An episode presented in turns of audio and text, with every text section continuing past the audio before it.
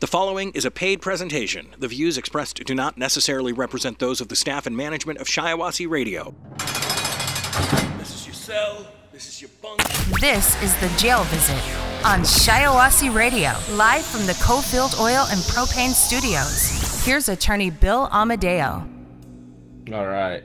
I am Bill Amadeo from McManus and Amadeo and Grable and Associates, I guess formerly the Shiawassee Six. I don't know what happened to the Six. I'm getting like so many texts every day. I am out of my mind with work right now. But um, let's lighten it up a little bit. I'm gonna tell three stories today. They'll be brief. Hopefully they bring you a laugh because we need some laughter in this crazy world, right? The first will be about a Halloween situation in Ducktown. Like all kids like to go trick-or-treating. Um, secondly, birthday wishes on Facebook. Watch your back. Get into that. Don't just post those birthday wishes while you're in court not paying attention. And you know, I'm one of these people that always want to wish people happy birthday on Facebook, you know, just post. Dangerous. And uh, lastly, a Meijer's wedding party. Sarah Meijer's getting Teddy some treats did not work well. Alright, let's kick it back to Halloween in Ducktown. Now, as many of you know, Ducktown was an all-black and Hispanic neighborhood. We were the last white family. And growing up next to Pitney Village, even from a very young age, my family was highly protective. Like, they wanted to watch their little golden boy.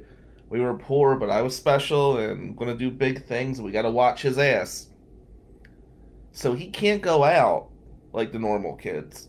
And one Halloween, I'm pissed off. I'm just, I'm going to do me. I want Snicker bars and Milky Ways like all the other kids, and we don't have a car. Mom was working, Aunt Mary was working, and Grandpa fell asleep. So I decided I'm going trick-or-treating. And this made me look at Halloween in such a different way. Um, when Kara recently said, hey, we want to take Max out trick-or-treating, I'm like, no! And then I realized, no, we live in the suburbs of Ann Arbor, it'll be okay. But that's not always the situation when you're trick-or-treating. So, let me break it down. Mom and Aunt Mary are working. Grandpa falls asleep. And I got my big pumpkin, and I'm going to go trick-or-treating. Let's do this. Now, remember, we're poor back then. So, and I suck at art. You know, people will tell you, I'm a horrible artist. But I decided I'm going to make my own Halloween costume. And let me just tell you something, guys. Going, growing up in the hood of Atlantic City and putting a white sheet on your head like a ghost and walking in the Pitney Village is not a good idea. Don't try this at home. But I thought, hey, I'll go as a ghost. Ow. And you know, when you go up to somebody in Pitney Village in the nineties and say, eighties, nineties, say trick or treat, you better watch your ass, because sometimes they won't give you a treat. There'll be a trick. And the tricks were kind of dangerous. Um, so I'm walking around and I'm, I'm doing my loot, and I'm getting all these looks from people, and I realized having a white sheet on as a ghost, as a child, walking through Pitney Village is not a good idea. And, uh... I made it home alive. So my advice to any white kid growing up in the inner city, um, don't walk around with a sheet on your head like that. It's not going to be good. And I don't know. It just wasn't a good idea. But you know, the cheapest contest was the ghost, right? Alright. I explained to Matt and Jen today, and they got some laughs out of it, but it wasn't really a fun memory. I want to talk about Meijer's. You know, Saturday night, I am going, I'm exhausted, I'm watching college football. And I go to Meijer's. And Teddy loves frosty balls. I mean, my boy, he loves his frosty balls. And I've told you stories before, me jumping up to the freezer aisle. Well, this night, there's a wedding party going on. And I don't know. I guess people at wedding parties go to Meijer's before and get drunk or whatever. It was really weird. There's all these young guys, and they're in this wedding party, and they're talking about their wedding party, and, you know, I hear the one guy who is the groom say, oh, you know, we're had our problems, but this marriage is going to fix things. Okay, sir, you need to meet Jennifer Kelly, a great divorce lawyer. I'll be seeing you in two to five years. But so I'm walking around in my grungy sweats, got my earphones on, and these poor morons, they are, like, playing with these big plastic balls, like dribble, like they're playing basketball, and look at themselves in the mirror and flexing, and I'm just shaking my head, and I'm getting Teddy dog treats. This one idiot comes to me and goes, oh, getting dog treats, huh? And I reply, no. He's got these weird stares. I mean, why would you even approach somebody like that? The last thing on this brief live I'm going to explain is I want you guys to watch yourselves wishing people happy birthday on Facebook. How many people do that, right? Come on. And to me, it's become like embedded in me. I always look for the birthdays on Facebook. I'm going to tell you something. If you don't wish someone a happy birthday today, they get pissed off at you. Doesn't matter if you're lukewarm friends or Facebook friends or serious friends. Do not forget people's birthday. You can't do it anymore because of Facebook. The notifications come up. So I'm, I got a list. It's like eight people the other day. And, and I wish happy birthday to somebody who's no longer a Facebook friend. We'll, we'll get into that. But I'm in court. And I'm not paying attention, right? Happy birthday, happy birthday, happy birthday. Because Facebook has made it easier for you now. Now, all you gotta do is click a post. Here's the problem, people, with these Facebook happy birthday problem wishes. Some of them have a heart. And when you send somebody a post with a heart on it, they can easily get the wrong idea. And happy birthday, John Granger. So there's a young woman, I wouldn't say she's an ex, somebody used to date back in the day. And I'm taping it, Scott Grable, and don't tell me the damn score. And I just,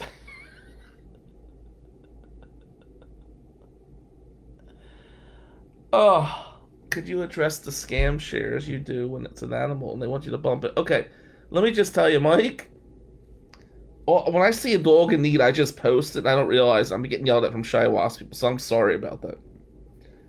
But I post happy birthday on this girl's page with eight other people. And I start getting this text message from this young woman I haven't talked to in years. And the text message comes back in all caps, finally, exclamation point three times.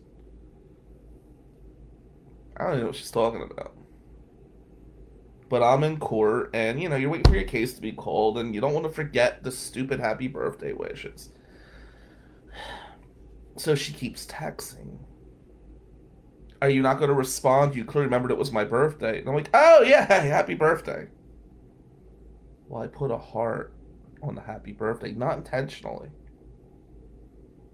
I just said happy birthday. And it was one of those heart ones. Now, this is a problem, guys. You got to watch your ass on this. If you put that heart emoji to the wrong person who's not really right in the head, you're going to have some drama.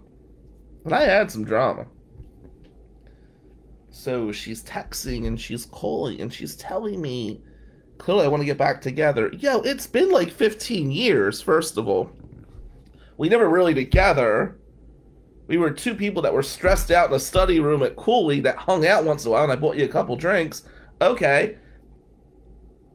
Apparently, she got married and divorced and this and that, but It made her world that I sent a heart emoji. I didn't. I just pressed happy birthday. Now this woman's telling you, you remembered my birthday. You sent me a heart emoji. You want to be back together. Okay. No, I don't. I don't. I don't. Watch your back on those Facebook birthdays. Gotta watch it, man. It's like Scott Grable once told me. Some happy birthdays are about guilt and innocence, and others are about risk assessment. All right, somebody's gonna get that joke. The Jail Visit with attorney Bill Amadeo from McManus and Amadeo. Connect with McManus and Amadeo at McManus Amadeo dot com or call eight hundred, three nine two, seven three one one. This is The Jail Visit on Shiawassee Radio.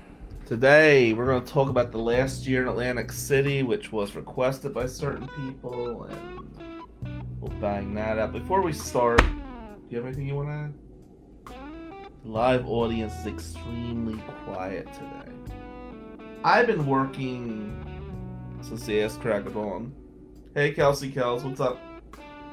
So I'm a little out of it, and this is going to be a weird one, because I'm going to break things down that last year. Before we start that, let's give a big shout out to my close friend, Joe Abera. Happy birthday, Joe.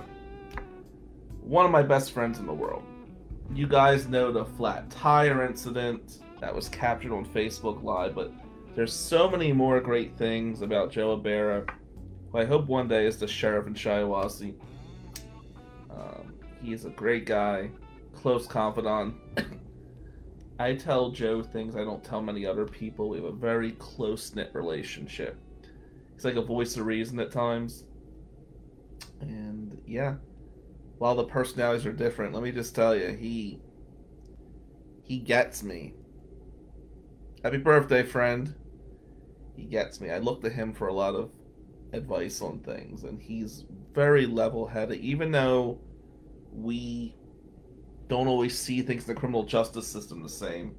Sometimes you'll see Joe popping shit about getting criminals off, and I'm telling him how constitutional rights are violated. Um, great legal mind. He knows law enforcement well. Somebody I truly look up to. So happy birthday, my friend. I'm looking forward to SummerSlam. Let's kick it back to August of two thousand three to August of two thousand four. That was my last year in Atlantic City. Um, Thank you, Grable and Associates, for your commentary. And let me tell you something, Mister Grable. Earlier, you were mocking me saying, is this going to bump game six of the N B A Eastern Conference Finals? No, it's not. Last year in Jersey was kind of strange. And you never get to that point in life when, like, you feel like you're banging your head against the wall. You want to accomplish something, and no matter how hard you try, you just can't make it work. Trying to put that square peg in the round hole, and it's frustrating as hell. That's how I felt the last year in Jersey. You want to be in law school so bad, and you're working in the casino. And you know, many people in the casino, and I've learned a lot from, there's Jerry Dowdy, may he rest in peace. There's so many great people. Jim Souter was a Facebook friend, but there were so many pure assholes that were truly rooting for me not to get into law school. And in that interval, when you couldn't break the barrier, and, you know, was dyslexia, couldn't see the LSAT straight, because once I could see things straight, boy, I'd become an arrogant prick. But with that being said, you're, like, battling this LSAT, and the LSAT was life. To get into law school, you have to take the LSAT. And I've told people this before, you graduate college to take the LSAT, you get the LSAT score to get into law school, you get the grades in law school to pass the bar, to practice for the bar, you pass the bar to practice in the real world, and none of these have anything to do with one another. And the LSAT was this one brutal hurdle. I just sucked at it. And we learned later, having dyslexia and taking the LSAT, it is just horrible. And my score finally got to that one fifty mark, which is like the middle mark. And finally, some schools were taking me. And I decided I was going to go to Michigan. It was between Rutgers and Cooley, and Rutgers, that's a long story. That's been a blog in and of itself, but I'm going to go to Cooley.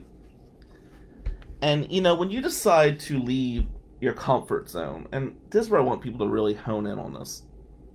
Leaving your comfort zone is a dangerous thing, guys. Very dangerous. Do I take a shot at that job, that relationship, whatever it is? But the comfort zone is like this vortex that traps people. And I was in a comfort zone. And you could be in a comfort zone and be completely miserable. Let me elaborate on that. I'm working in the casino. I'm working out a lot on boxing. I'm writing on the side. I'm taking the LSAT. And in the casino, you were making decent money for the time and the circumstance. And I had a condo, and I was helping out Aunt Mary and Mom with bills. And, you know, you had your fans, your social clique, your this, your that. And the routine. The routine to me is one of the most dangerous things in the world. You became a part of this routine. And whether or not we believe it, we all become products of learned behavior, right? It just, it is what it is. And I remember one day I'm in the bar, so I'm bartending, and I said to myself, if I buy one property a year for the next twenty years, I'll have X amount of dollars. Then I said to myself, holy shit, I just mapped out a plan where I'm going to be bartending the next twenty years. I think bartending is a noble profession. Some of my best friends are bartenders and cocktail waitresses back home, but I'm just going to tell you, for me, it was the third layer of hell. You want to be in law school, and you can't get in. And it's like a dream that's just going to collapse now. You know, that's where you're at with it. You become part of the routine. You embrace the routine. You date certain women. You hang out with certain people.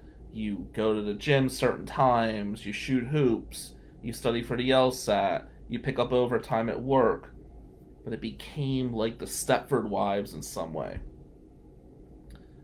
And I decide, the one place I know that if I decide to leave would be Michigan. Cooley took me. And, you know, I'm wearing a Cooley jersey today, whatever. All the things I could say about Cooley, there's a lot of things I've said and will say in the future, but they did take a shot on me. And I appreciate that.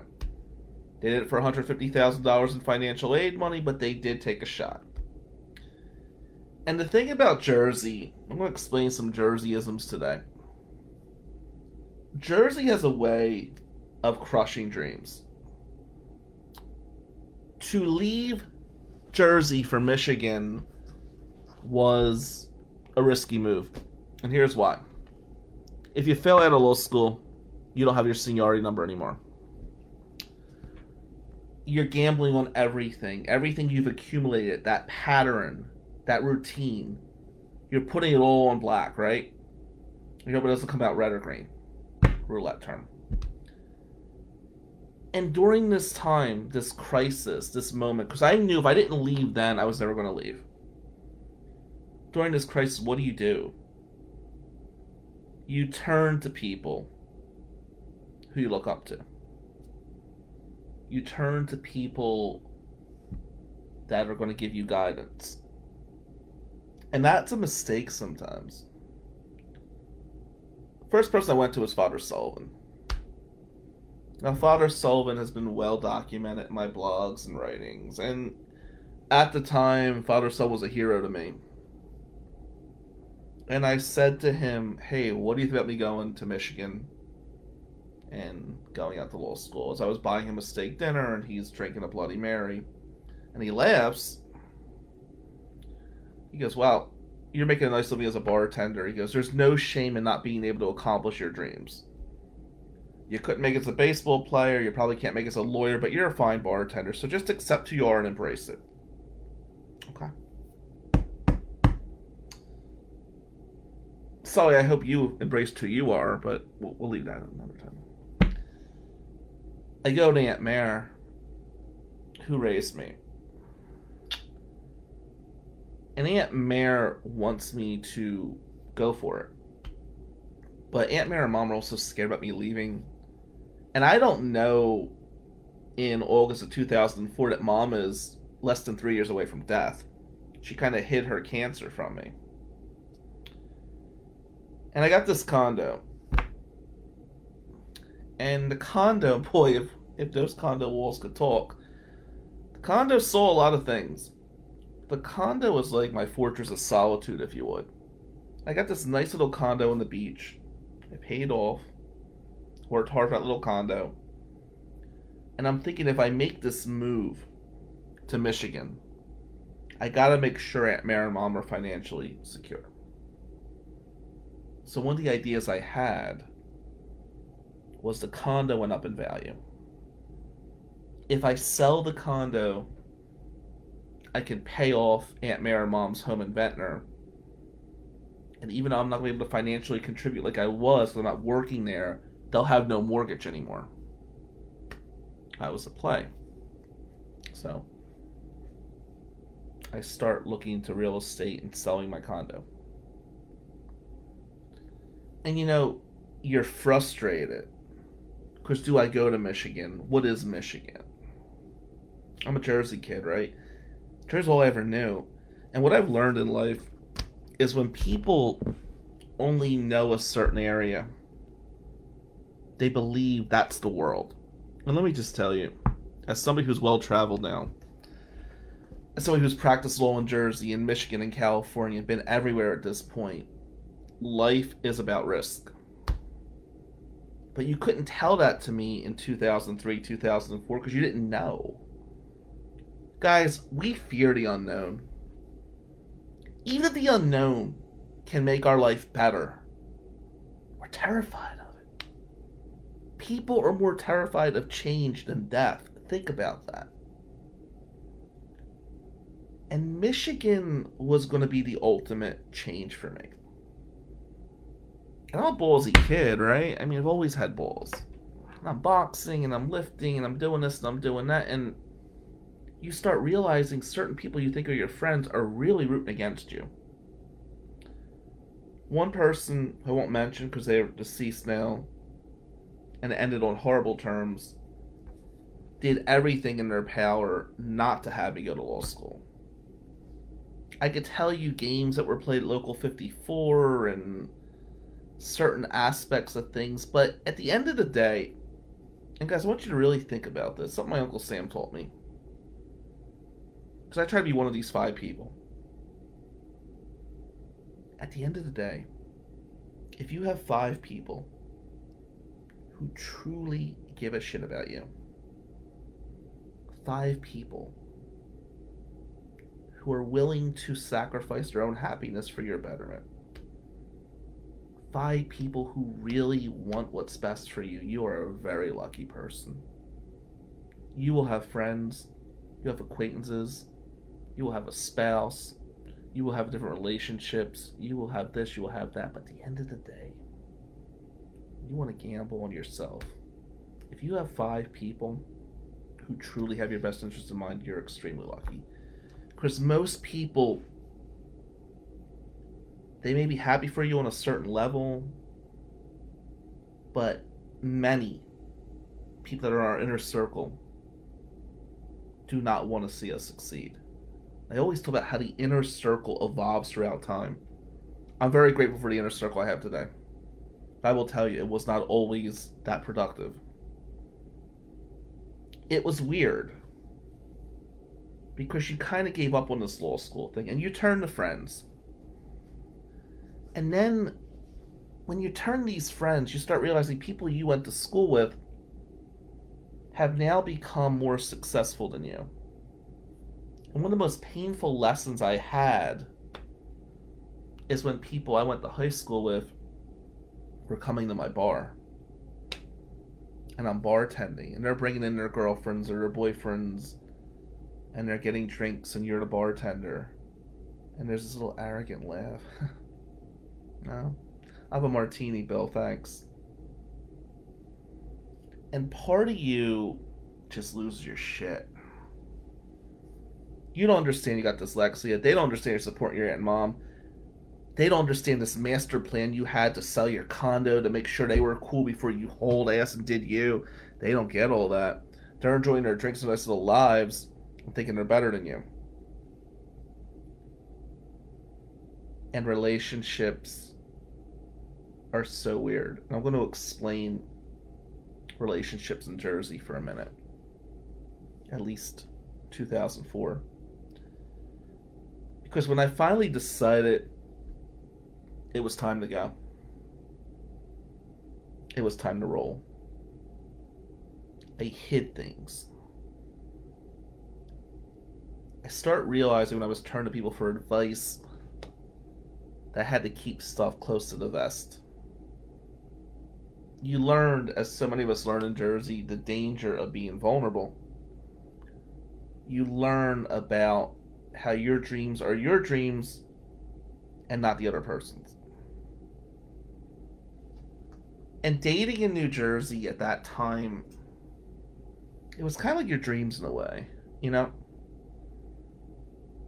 You've had your relationships, right? I get it. But in the casino industry, when you were dating someone, it was best to keep things quiet. You kept it close to the vest. And they did too. He kept it close to the vest for a few reasons. I think many times the casino, especially growing up as a kid in the casino, we learned lessons we didn't need to learn. We learned about compromise, and you learned about heartache, you learned about not being real, you learned how to fake things, you learned how to get people by putting on a persona. You learned more behind the bar than you ever learned studying for a bar exam. And I've said that before, and I mean that. And that's a statement that Scott Zolber taught me, and he was right. And there was a girl. And she was into me and one other guy. And it was an exclusive relationship. But he was a lawyer. Go figure. And I was a bartender. And I think she liked me more than him, but we broke things down. She was very analytical. And she explained to me how he was more successful than me, and this was going to be a better path for her future. There's going to be more financial stability. There was going to be this, there was going to be that. And while I had these dreams of being a lawyer, I was a gamble, and he was a sure thing. And I got it. I understood it. And him and I were cool. You know, we kind of knew each other playing ball as kids and stuff. We grew up in different neighborhoods, obviously. He really ran that lawyer card and played it. He wanted her. She was a pretty girl. He played whatever angle he had to play. I remember thinking to myself, well, she's not the one anyway. But to lose a relationship because I was a bartender and he was a lawyer, it kind of made you look at things differently. And you start realizing people are going to like you for different reasons. I always feel like the people that liked me in two thousand three in some ways carry value to today. Because it's easy to be my friend today, right? I mean, him and her end up together. And I'm a much more successful lawyer than he is today. But at the time, it was like two prospects in a baseball team, right? He was something special, and I was a question mark. And I guess if somebody wanted me because of my talent, it's probably not the person you want to be with. But then today, as you move, evolve into relationships and friendships and this and that, you wonder, like, who wants to be your friend because of your talent level and who just really wants to get to know you. And that's one of the things I will give major props to Joe Abera to, because he's seen me at my worst, and that's just a friend. There's some other people that, you know, it's easy to be my friend because I bring a lot of things to the table. But you wonder, if you lost all that, where would you be? And that was a big thing I learned that last year in Jersey. It's like, huh, okay. the lessons in life were that substance should always override image. But if you don't have that image, people may never get to know the substance. And then when you're portraying this image, you compromise the substance. And you don't want all this to be shown. And you're playing this game of poker. And that last few months in Jersey, poker became such a dynamic thing for me. I'd work fifty, sixty hours in the casino, and then I would go play poker, poker, poker. And one reason I was playing so much poker, I was never a great poker player, but I became pretty good for a while, because I realized going from Atlantic City to Michigan was going to be one big poker game. And I looked at the poker experience as not just a game of chance. I knew as I was playing poker that last year heavily and somewhat successfully. I mean, I made money. It wasn't huge, but I made money. I was studying people. The poker table's fascinating. You look around. Who can afford to be in that game? Who can't afford to be in that game? Who's trying to bluff? Who doesn't know how to bluff? The games we're playing in life. And it became this comfort level to be at a poker table, like a comfort level being in a circuit court. And I think the last thing I learned in Jersey that last year is that most people just aren't real. And when you're real, it's easy to get scarred. And Jerry Dowdy told me, be very careful who you let in. Because you are unique, and your journey's going to be successful, but it's going to be painful along the way. And those stumbling blocks. How many people do you really want to know about that? Choose carefully. Life is one big draft. And as I was bartending and going in bizarre relationship to relationship and grinding on the LSAT and figuring out how to sell the condo to support Aunt Mary and Mom and playing an insane amount of poker and studying for my first term, I just decided, fuck it. It's time. And when you get to that point when you decide you're going to make a change, when you've taken that deep breath, just like, okay, let's just do it. Let's roll the dice. There's this level of anxiety. There's also this level of relief. I can finally be me. And when you're in that moment, you hit that high note, you gotta be careful who you want to show the recipe to. Atlantic City helped make me who I am. It also taught me so many lessons I did not need to learn. And I think those lessons that were not needed have destroyed so many of my peers. When I think back of that one girl and the lawyer she ended up with, there was a time in life when I would have said to myself, haha, look at me. I'm so much better than him. But then you take a step back, and when you get to that point, you can really stick it up somebody's ass. You probably don't want to. The thing about revenge, timing sucks. Because when you get to that plateau, you sure don't care anymore. And you realize, hey, she's just a girl. He's just a guy. Jersey's just Jersey. Gambling, condo, Aunt Mary and Mom, bizarre relationships, the LSAT, Tropicana. And one day, you just pack everything you own into the car, make sure your loved ones are taken care of, and you hit that highway. So I'm really grateful for that last year at Atlantic City. It set the tone for so many things. But so many of those lessons I learned that last year were lessons I kept in silence. The Jail Visit with attorney Bill Amadeo from McManus and Amadeo. Connect with McManus and Amadeo at McManus Amadeo dot com or call eight hundred, three nine two, seven three one one. This is The Jail Visit on Shiawassee Radio.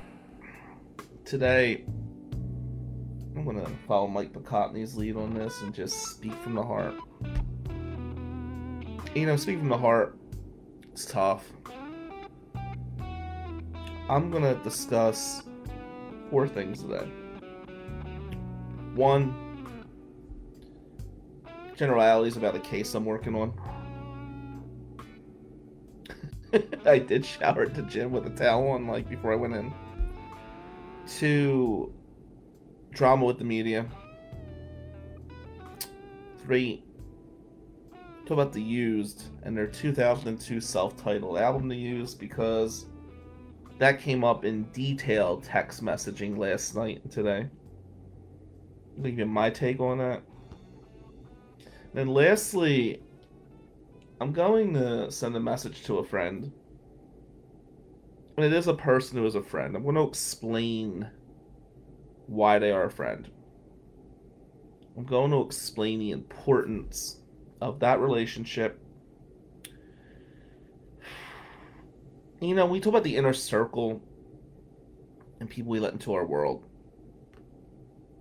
It's really a unique thing, because if there's one thing I've learned, and Mike, I'm trying to follow your lead on this, um, I'm a master at showing what I want to display to the world. It's like I've taken the game of poker and I have literally evolved into this thing that you'll see at times. And I just want to rip the band-aid off today a little bit, and the exhaustion will take part of that. And I wanted to do this live today and give more content to Josh Strickland, because I want to do it with the guard being down a little bit. It's not easy for me to let the guard down, because I was always taught where I come from, the guard's down, you get knocked on your ass. If you get knocked on your ass, you can't protect and provide for your loved ones. So the guard's always up. And he's all ready to strike, you know? Striking is what's necessary. I don't know if striking's enjoyable. Um, I think we convince ourselves it's enjoyable. I know I'm certainly guilty of that. Let's start with the case. You feel me on that? There's this case. I gotta tread lightly here, because I know enemies tune in and watch these lives and put them on replay, and they listen to The Jail Visit in hopes of getting me disbarred or suspended. And I'm up last night, and I take my phone out, and I start researching this case again. Because this case, to me, it's the ultimate. Somebody who's completely innocent, and we don't care about the truth anymore. We care about political agendas. And as I'm scouring through my emails and research and concepts and theories that have taken up so much of my world, I find something. And I'm texting Matt McManus at three twelve a.m. And I said, look at this. We could add this to emotion. Look at that. You know, and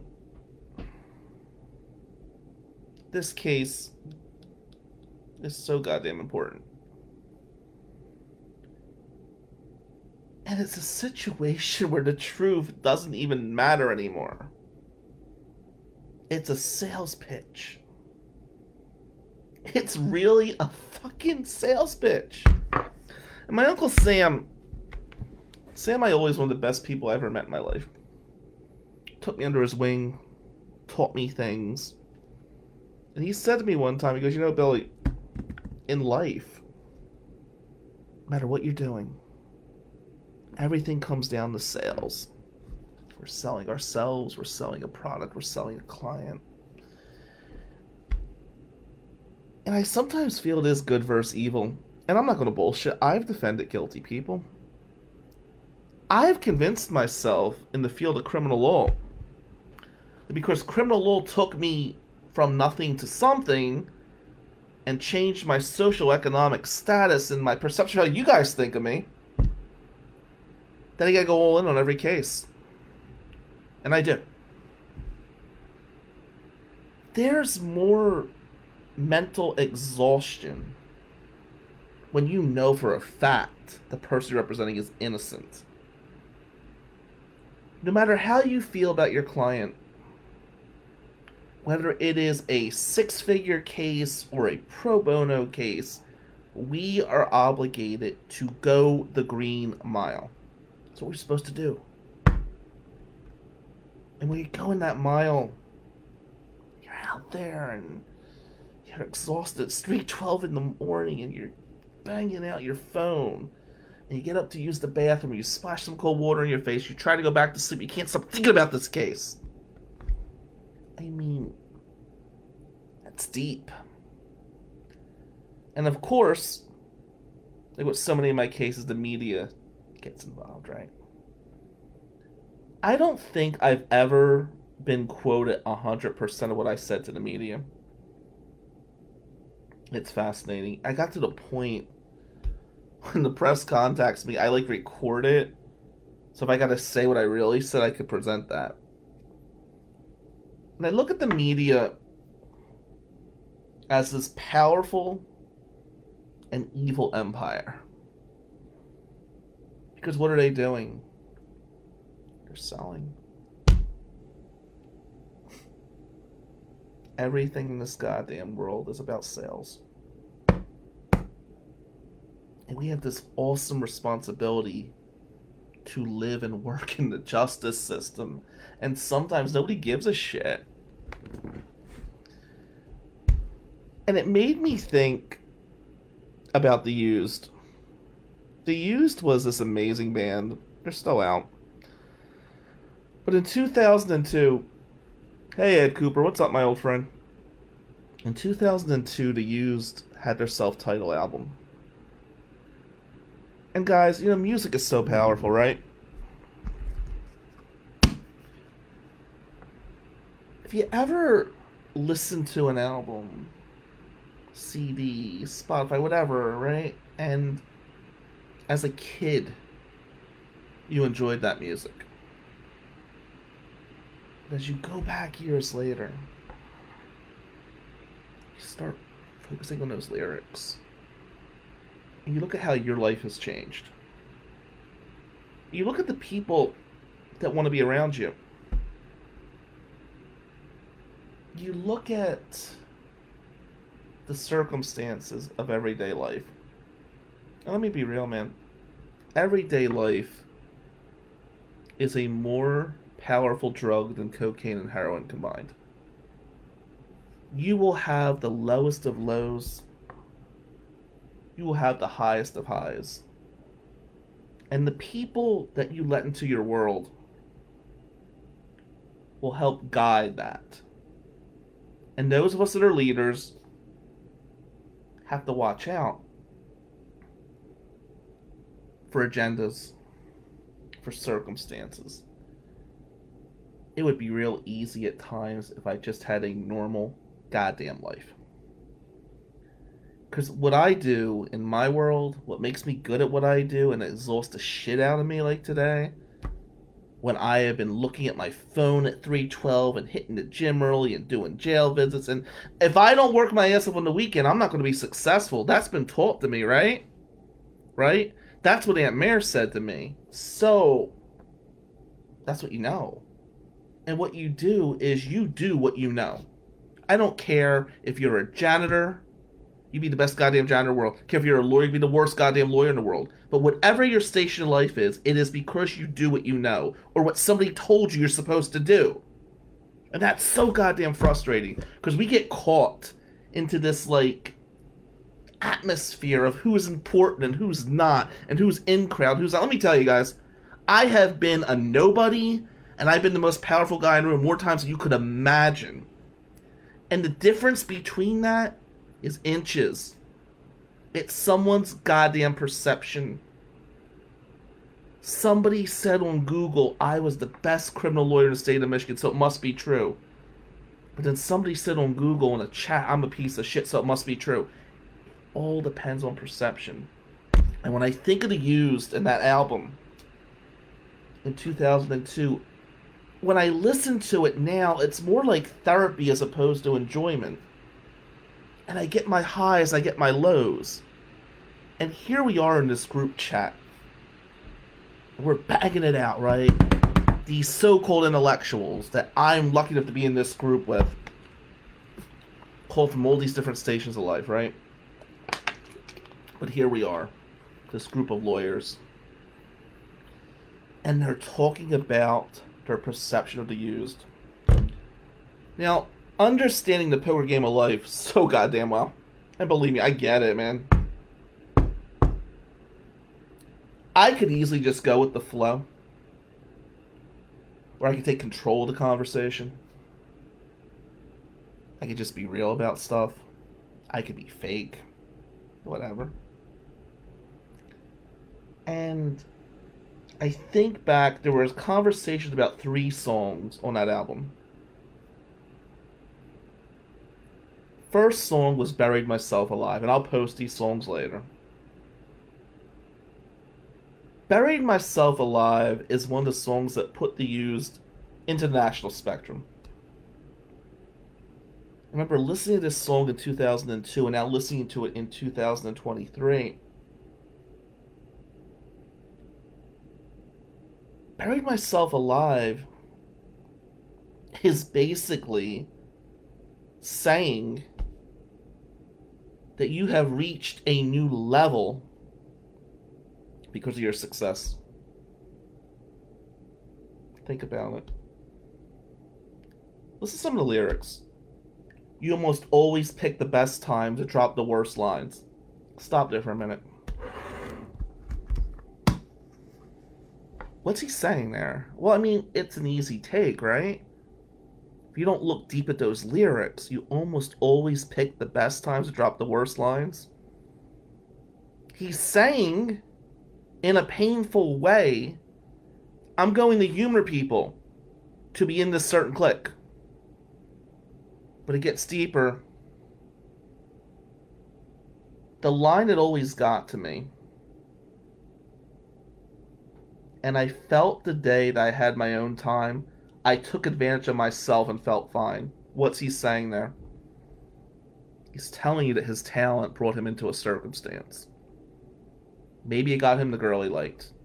Maybe it got him to that party he wanted. I don't know.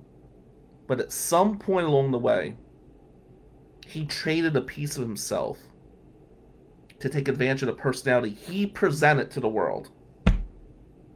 As I'm saying this in the text message, and I realize at this point, I'm taking control of the conversation. They're hanging on my every word. I get it. I'm looking deep at these lyrics. And I'm just being real about it. The song Blue and Yellow. By the way your hands were shaking, rather waste some time with you. Think about that. Rather waste some time with you. When someone's hands are shaking there, right? What's that saying? It's saying that in this circumstance, you're second best. And that's okay. Give me some crumbs. Let me just be accepted. Let me be in your presence for a minute. And that song just saddens me, because to me, I'd rather not be in that group. I'd rather not be invited to the high-end party with the elitist millionaires if they're going to chuckle behind my back. I, I don't want that. Don't give me your pity. Don't give me your empathy. And what this guy is saying is, you know, I'm just going to accept it. I'd rather be at the party for the wrong reasons than stay home for the right reasons. There's pain in that song. Noises and Kisses. The song starts by saying, look in my eyes, I'm jaded now, whatever that means. This whole album is about coming of age. It's about somebody being lost. It's about somebody who's seeking something, seeking approval.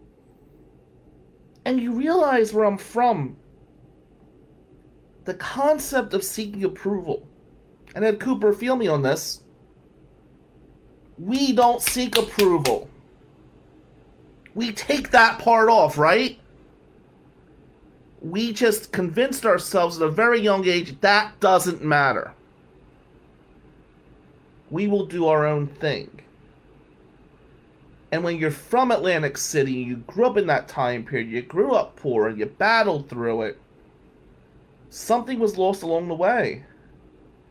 And when you're selling yourself, and this is where I relate to The Used, when you're selling yourself, you're telling the world, well, you got to take this version of me and go to hell if you don't like it. And you forget at times the people you're dealing with may not even mean to be judgmental, but everything's goddamn learned behavior. That brings me to my last point. I got a friend. And this person, I don't know if you're watching right now, I know you will watch. You're so goddamn unique. What I like about you more than anything is you're real. You just get it. And sometimes you don't realize you get it. When I talk about my inner circle, there's peaks and valleys in life, right? And when I choose to put somebody in my inner circle, I choose people who I feel would be there with me in the battle, no matter what my station was in life. And there's been some weird stations in life. There was being the poor white kid in Ducktown, battling for your life. There was being the college kid that was working full time. There was taking the L S A T in the union years, but I couldn't get into law school, which I viewed as my own personal purgatory. Then there was law school. Then there was getting screwed over by the first firm and the battles with the economy.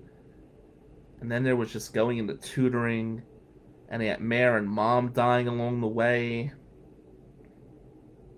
Then there was struggling. And then lastly, when all the bullshit evolved and you're rolling through the hell and fire that is life sometimes, I found myself and I became this, whatever the hell this is.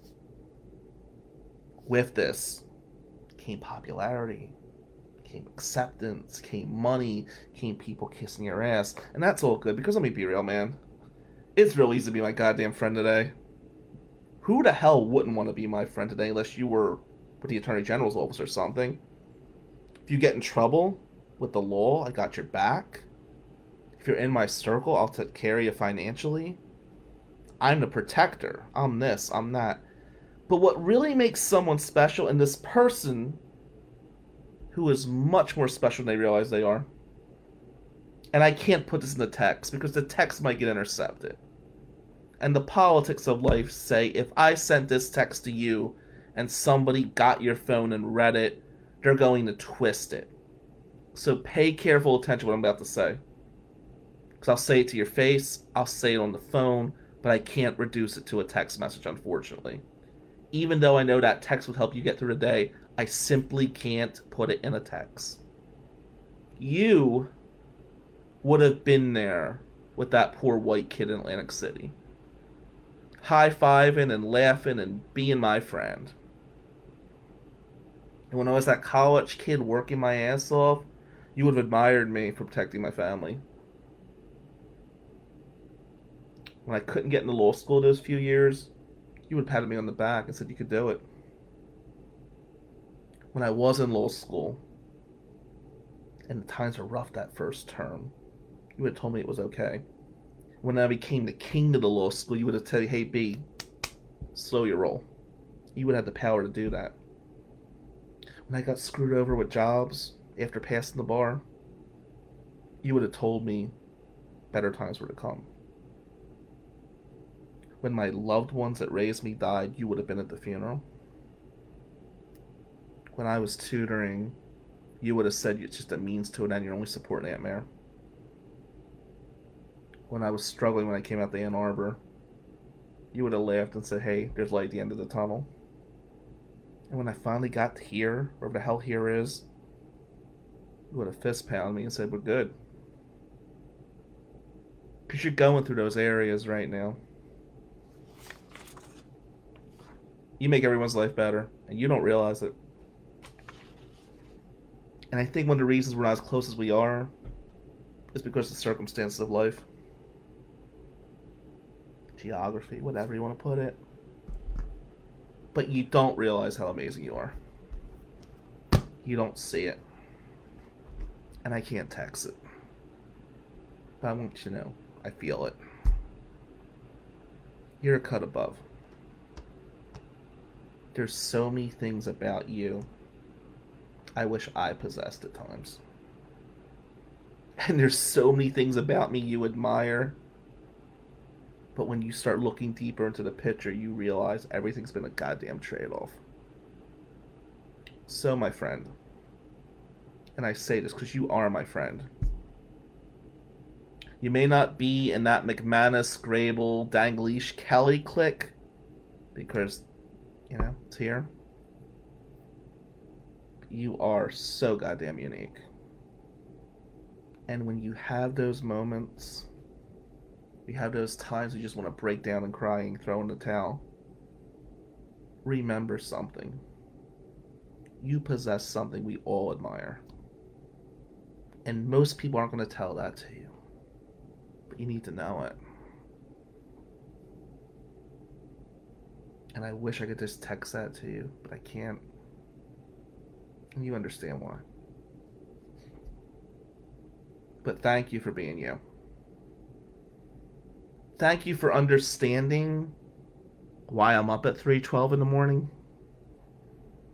And thank you for patting me on the back when the media goes wrong. And thanks for understanding what The Used was really saying in two thousand two.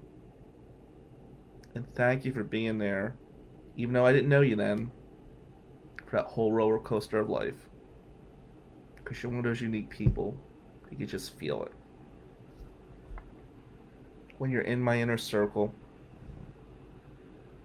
my goal is to make your life better. Whether it be emotionally or financially, whatever you're in, and I have to do my part to protect.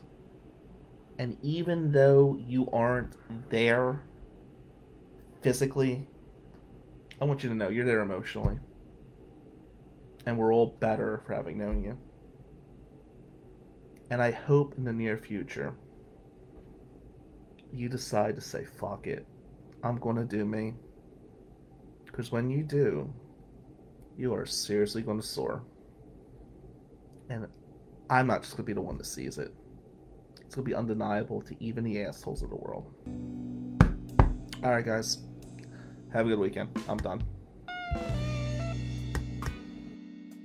The proceeding was a paid presentation by McManus and Amadeo P L L C. Listeners of this program should contact their attorney to obtain advice with respect to any particular legal matter. No listener should act or refrain from acting on the basis of information within this program without first seeking legal advice from counsel in the relevant jurisdiction. Only your individual attorney can provide assurances that the information and your interpretation of it is applicable or appropriate to your particular situation. Listening to this program using any associated website or related links or resources does not create an attorney-client relationship between the listener and host, contributors, or contributing law firms. All liability with respect to actions taken or not taken based on the contents of this program are hereby expressly disclaimed. You and your loved ones deserve a criminal defense firm that believes that your life and freedom are worth fighting for. Matt McManus, Bill Amadeo, and the McManus and Amadeo team of attorneys, investigators, and case managers will take the lead with a vast knowledge and legal experience across the state of Michigan to get the best possible result for you. Learn more at McManus Amadeo dot com. Schedule a free consultation twenty-four seven by calling eight hundred, three nine two, seven three one one.